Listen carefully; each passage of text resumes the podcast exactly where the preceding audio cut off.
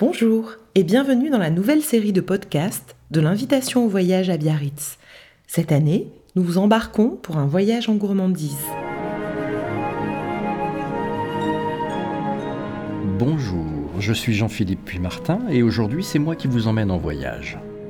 Je vais vous lire un extrait de À la recherche du temps perdu de Marcel Proust.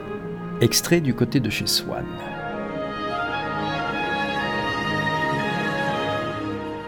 Françoise tournait à la broche un de ses poulets, comme elle seule savait en rôtir, qui avait porté loin d'encombrer l'odeur de ses mérites, et qui, pendant qu'elle nous les servait à table, faisait prédominer la douceur dans ma conception spéciale de son caractère, l'arôme de cette chair qu'elle savait rendre si onctueuse et si tendre, n'étant pour moi que le propre parfum d'une de ses vertus. Mais le jour où je descendis à la cuisine, Françoise était en retard.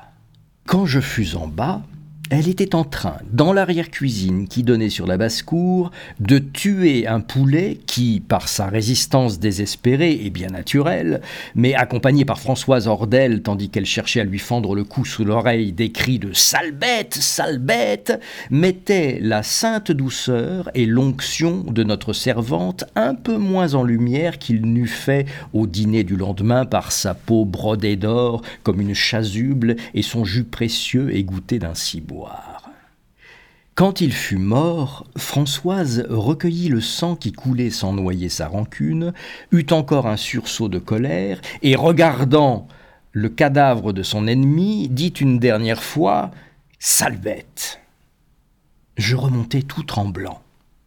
J'aurais voulu qu'on mît Françoise tout de suite à la porte. Mais qui m'eût fait des boules aussi chaudes, du café aussi parfumé, et même ses poulets.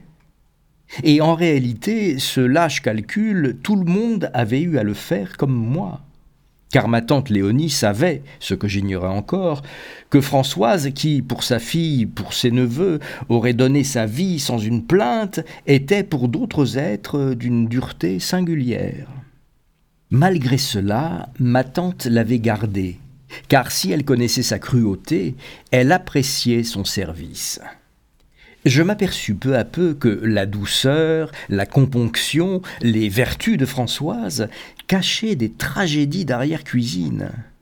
Comme l'histoire découvre que les règnes des rois et des reines, qui sont représentés les mains jointes dans les vitraux des églises, furent marqués d'incidents sanglants. C'était l'invitation au voyage qui vous convie à son festin littéraire. Retrouvez notre programmation complète sur l'invitationvoyage.fr. À bientôt pour de nouvelles agapes littéraires.